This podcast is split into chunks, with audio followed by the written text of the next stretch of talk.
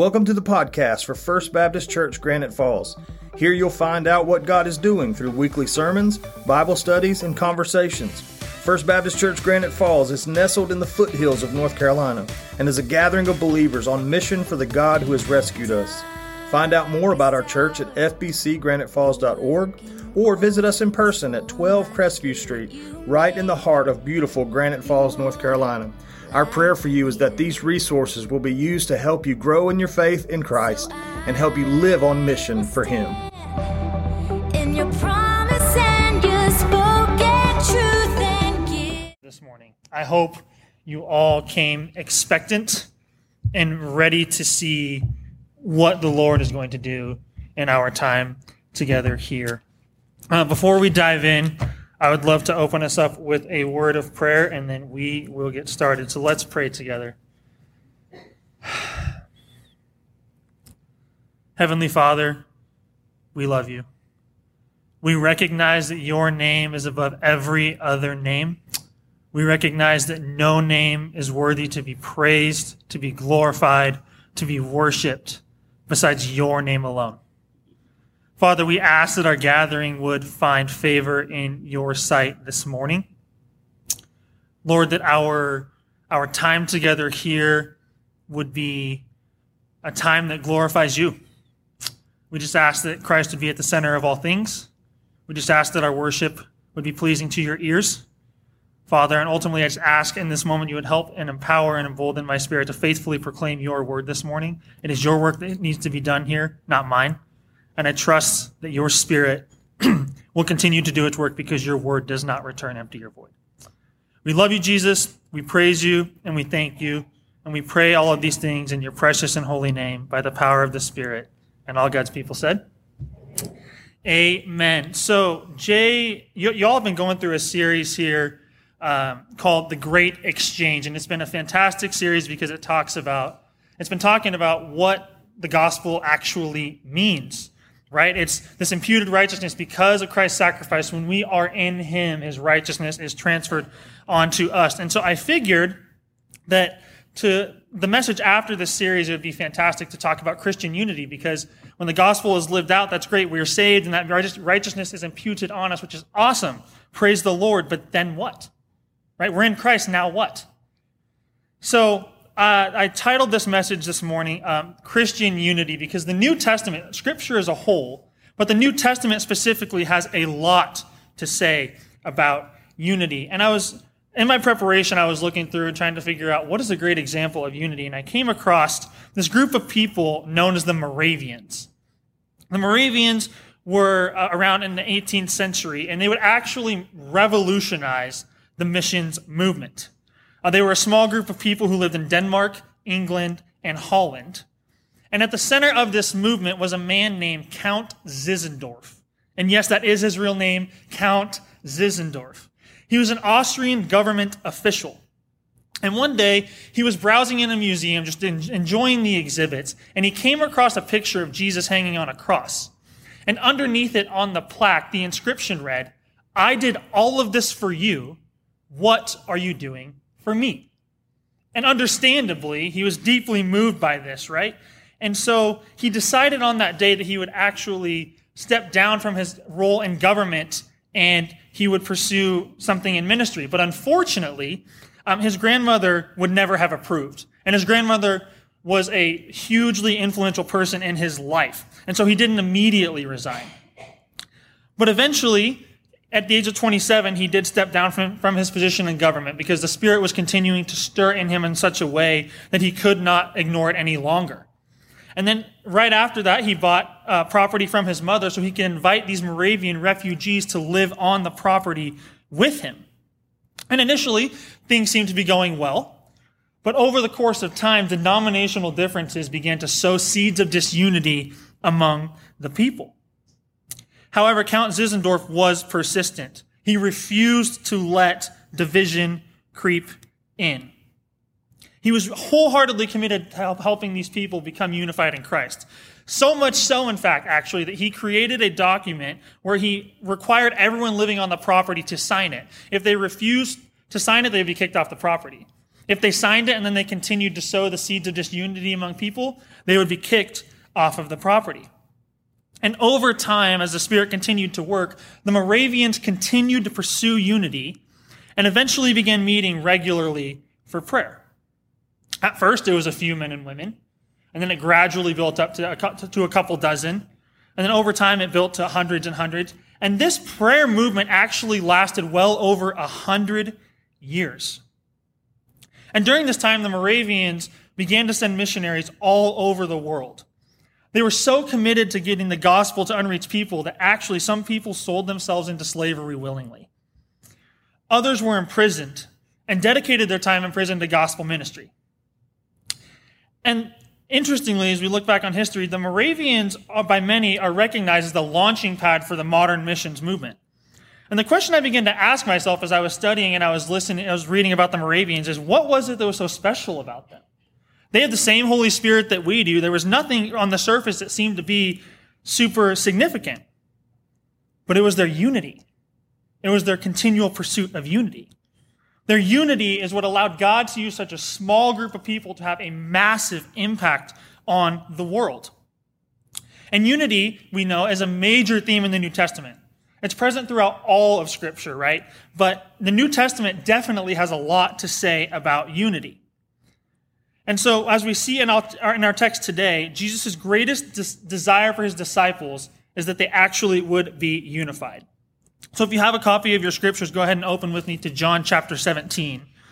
Um, but before we get to our teaching text, I want to provide a little bit of context for our passage, because context is incredibly important. In John chapter seventeen, Jesus is ne- ending the near, en- ending the, ending, nearing the end, excuse me, of his earthly life. This entire chapter is Jesus' prayer to the Father. And this prayer can be broken down into three main sections. The first section, Jesus prays for himself. He prays specifically that he may be glorified in the same way that he was glorified with the Father in the beginning of creation. And if we remember back to John one one, in the beginning was the Word, and the Word was with God, and the Word was God, right? This is Jesus asking the Father to glorify him in the same way as he was in, as he talks about in John one one, and also all the way back in the beginning of time and, and eternity. And then we go down to verse three, and Jesus says something really interesting here. He explicitly says what it means to have eternal life. We can look together here at verse three. It says this: "This is eternal life, that they may know you, the only true God, and the one that you have sent, Jesus Christ." See, according to Jesus, eternal life is just communion and intimacy with God, the beautiful reality that we can experience that partially now, but not fully, because all things haven't come to full fruition, right? We aren't, we aren't in heaven face-to-face with our Father yet. Then, in the second part of his prayer, Jesus prays for his original disciples, the original eleven, twelve, now eleven. He begins this part of the prayer by saying that he has completed the mission for which he has been sent, and that his disciples are certain that the Father sent him because he completed that mission. Then we skip down into verse eleven, and Jesus, Jesus utters some very powerful words. He says this: "I am no longer in the world, but they are in the world, and I am coming to you. Holy Father, protect them by your name that you have given me, so that they may be one as we are one." There are a couple of really significant things here. First, that phrase, "by your name that you have given me," Jesus is equating himself with the Father. There was this type of language that regularly got Jesus in trouble with the religious leaders of his time. It means that Jesus is given equal authority and power as the Father, and he is equal in nature with the Father. Jesus is Lord. The second thing, that phrase at the end, "so that they may become one as we are one." Now, this is interesting. Jesus' vision for unity among his disciples is based upon his unity with the Father. Now, we can't have that same exact unity because we aren't God, right? But we absolutely can imitate that unity. The fact that we can't replicate it does not serve as the justification for us not to be unified. We are still called to imitate that same unity. And it's clear, Jesus' deepest desire as he nears the end of his earthly life is that his disciples would be unified. So, By the power of the Holy Spirit, we are called here in this place to, to seek to imitate that unity. And then we get to the third part of the prayer, which is where we're going to focus our time together today in verses twenty through twenty-six. And if you notice, in John chapter seventeen, the, the scope of the prayer starts to broaden. At first, Jesus prays for himself. Then Jesus prays for his immediate disciples. And then toward the end here, he prays for all of his disciples, all of the future disciples. So let's read verses twenty through twenty-six together. Jesus prays this: I pray not only for these, but also for those who believe in me through their word. May they all be one, as you, Father, are in me, and I am in you. May they also be in us, so that the world may believe you sent me. I have given them the glory you have given me, so that they may be one as we are one. I am in them, and you are in me, so that they may be made completely one, that the world may know that you sent me and have loved them as you have loved me. Father, I want those you have given me to be with me where I am, so that they will see my glory, which you have given me, because you loved me before the world's foundation. Righteous Father, the world has not known you. However, I have known you, and they have known that you sent me. I made your name known to them, and will continue to make it known, so that the love you have loved me with may be in them, and I may be in them. Okay, so from here, we're just going to walk through this passage, and there are three main and significant observations, I believe, come out of this text. So let's look together first at verse twenty. Jesus says this: I pray not only for these, but also for those who believe in me through their word. Again, Jesus here, that the, the prayer is broadening in its scope. Jesus prays for himself, then for the immediate disciples, and now for all of the future disciples, the disciples that have gone before us, us disciples here in this room, and the disciples that will come long after us. It's really interesting. I genuinely believe that Jesus was looking down the annals of history and seeing all of his body. And his greatest desire in that moment was for all of us to be united under the banner of Christ and under his name, under the very name that God has given him. And I just don't want us to miss this, because the reality is that Jesus is about to die. And this is the very next chapter. It says that Jesus is betrayed, and it's the Garden of Gethsemane. And Jesus chooses in some of his final, close to his final moments, to pray for us, to pray for you, that we may be unified, that we may be one like he and the Father are one. He goes on in verse twenty-one.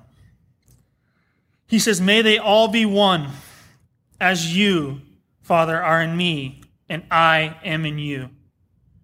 May they also be in us, so that the world may believe you sent me. Okay, so observation number one. I'm going to make sure and see if I can get this, get this to work here. Maybe not. Thank you. Appreciate that, Preston. You're the man. Observation number one. Unity is our prophetic witness to an unbelieving world. Unity is our prophetic witness to an unbelieving world. This idea of oneness or unity is present throughout all of Scripture. And oneness was incredibly important for the Second Temple Jews, and also really for the Israelites and all the generations that would follow. Because remember, the Israelites were surrounded by many different polytheistic cultures, right? Many of the, many of their neighbors worshiped many different gods. But belief in one God was the primary thing that made the Israelite religion distinct from every other religion around it and from the different belief systems of their neighbors.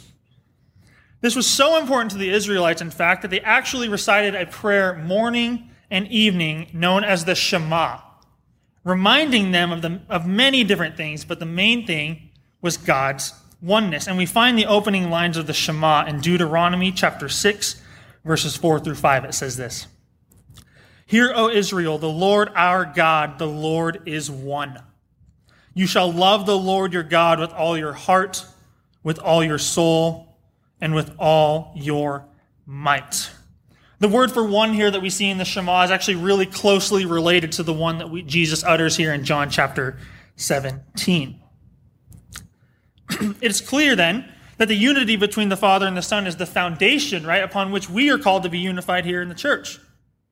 With one another, we're called to seek to, seek to imitate that unity between the Father and the Son. And again, we can't reproduce that unity because we're not God, but we are still called to imitate it.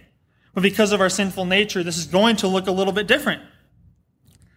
That unity that we are called to absolutely requires union with the Son and the Father. We cannot even have a stone's throw of a hope to be unified in this church if we are not first unified with God ourselves. It is absolutely impossible. It is not going to happen. It is going to be false unity. It will fall apart. There is no reality in which this happens unless we are unified with the Father and the Son. But Jesus says if we are unified, the world will know what? That the Father sent him. He doesn't say that the world will know that the Father sent him because of our well-reasoned arguments or our ability to articulate complex theological concepts or maybe even a really well-crafted and witty Facebook post. He says it is unity that will be a prophetic witness to an unbelieving world. See, complex theological concepts aren't a bad thing.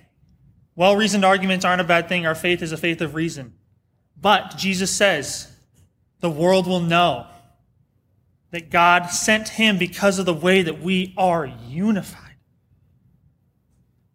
God has chosen to work out his redemptive purposes through his people. And he clearly says that our unity will be a prophetic witness to an unbelieving world. So I believe there's one really heavy question that lays here before us today, is that do we believe that our witness hinges solely upon our unity? Our witness to the world hinges solely upon our unity. If we are divided, we provide a compromised witness. Jesus is very clear and very serious about this. Our unity is a prophetic witness to an unbelieving world. Otherwise, we're providing a compromised witness. Jesus goes on in his prayer in verses twenty-two and twenty-three. He says this, "May they also be in us, so that the world may believe you sent me. I have given them the glory you have given me, so that they may be one as we are one. I am in them, and you are in me, so that they may be made completely one, that the world may know you have sent me and loved them as you have loved me." This brings us to our second observation here, observation number two. The glory of Christ facilitates unity among believers. The glory of Christ facilitates unity among believers. We see here, it says that Jesus, he prays, "I have given them the glory you have given me." The question we need to ask ourselves then is, what does Jesus mean by glory? Throughout Scripture, glory typically has to do with God's presence, splendor, and majesty, right? Moses, if we remember back to the Torah, he saw the glory of the Lord and his face became radiant. See, a significant aspect of God's glory requires that he has to be experienced. So then we come to our question here, Jesus' glory. Then what is Jesus' glory? It's the uncovering or revelation of his being, his character, and action. And by believing in Jesus and putting our faith in him, we receive his glory and enter into communion with the Father and the Son. See, when we are in communion with the Father and the Son and we are united with one another, the world around us gets to see the revelation of the nature of the God that we serve, Jesus Christ. And then this communion between us and the Lord and with one another, it serves as a foundation for our unity with one another. But, and also in these verses, Jesus says he completed the mission for which the Father had sent him. We have a common bond with believers all over the world today. Not just here in Granite Falls, not just here in America, but all over the world. We have a common bond with believers everywhere. We also have a bond with believers all throughout history. We are all united under the name of Jesus Christ, pursuing the mission of Christ, making God's name known on every inch of the globe. And see, there's only one thing that can truly bring people together from different cultures, different socioeconomic backgrounds, different ethnicities, people with different political views, different denominations, you name it. There are hundreds of things that we could tie our identity to that will pull us away from one another and sow seeds of divisiveness. But it is the cross of Christ that unites us under one name and one name alone. See, this unity, this Jesus' grand vision for unity for his disciples is not based on our common theological convictions on secondary issues or based on our denomination of choice. We cannot, we simply cannot allow the enemy to sow seeds of divisiveness among us. There's way too much at stake. Our witness to the world hinges upon our ability to be unified. There's no reality in which we can allow the enemy to step in, sow seeds of divisiveness in one another, and make us here in this place have a compromised witness. The people around us need, this world right now needs more than ever before to see the beauty and the splendor of Jesus Christ. And we have the opportunity to come together in unity and provide a prophetic witness to an unbelieving world. In verses twenty-four through twenty-six, Jesus concludes his prayer. And some scholars like to call this the high priestly prayer, and I think it's fantastic because Jesus is, is interceding here. He says this, "Father, I want those you have given me to be with me where I am, so that they will see my glory, which you have given me, because you loved me before the world's foundation.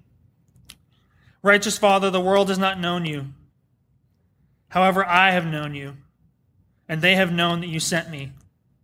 I made your name known to them, and will continue to make it known, so that the love you have loved me with may be in them, and I may be in them." Observation number three here comes from verses twenty-four through twenty-six, and it is this: unity comes from being known.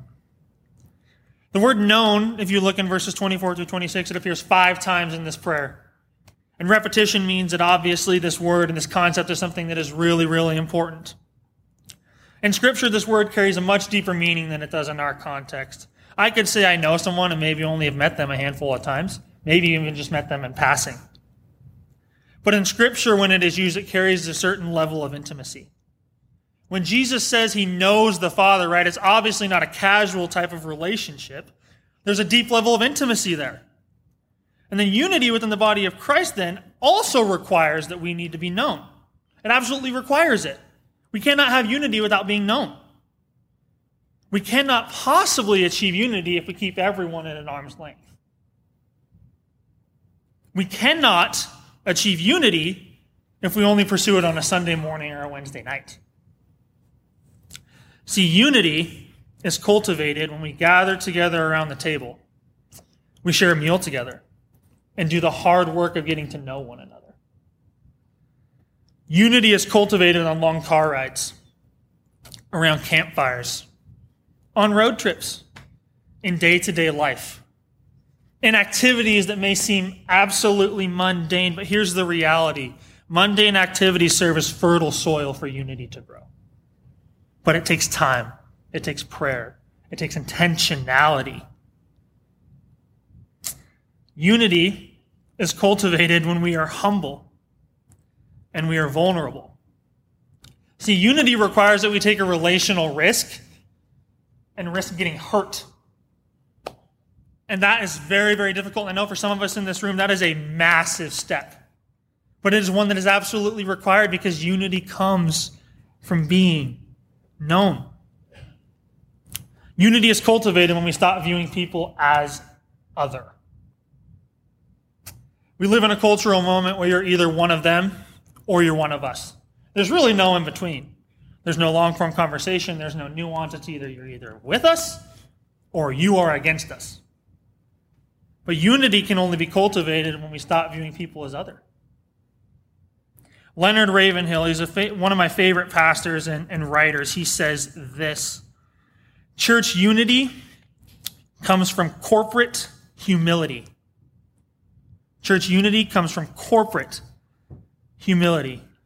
See, I often wonder what it would look like for the people of God to put, to put down the proverbial sword, to walk forward in humility, and to seek unity with someone that they don't agree with, we, we don't agree with. I genuinely believe that there's way too much at stake for us to be mediocre here. Our unity serves, as Jesus says, as a prophetic witness to an unbelieving world. When, G- when he says that the fa- they will know that the Father has sent him, why? Because we are unified. Our witness to the world is at stake. We cannot afford to be mediocre. But by the power of the Holy Spirit, we are able to come together and provide that prophetic witness to an unbelieving world. And I think of the Moravians and their commitment to unity. And I want to ask in this moment here, are we committed to unity in the same way? God used a small group of people in Holland, Denmark, and England to revolutionize the modern missions movement. These people willingly sold themselves into slavery. They were unjustly imprisoned and committed their imprisonment to the gospel ministry of Jesus Christ. Obviously, for a lot of us, it's not going to look like that, but we all have our specific contexts, our specific gifts, our specific relationships that we have influence in. Are we committed to unity in the same way? Here at First Baptist Church, Granite Falls.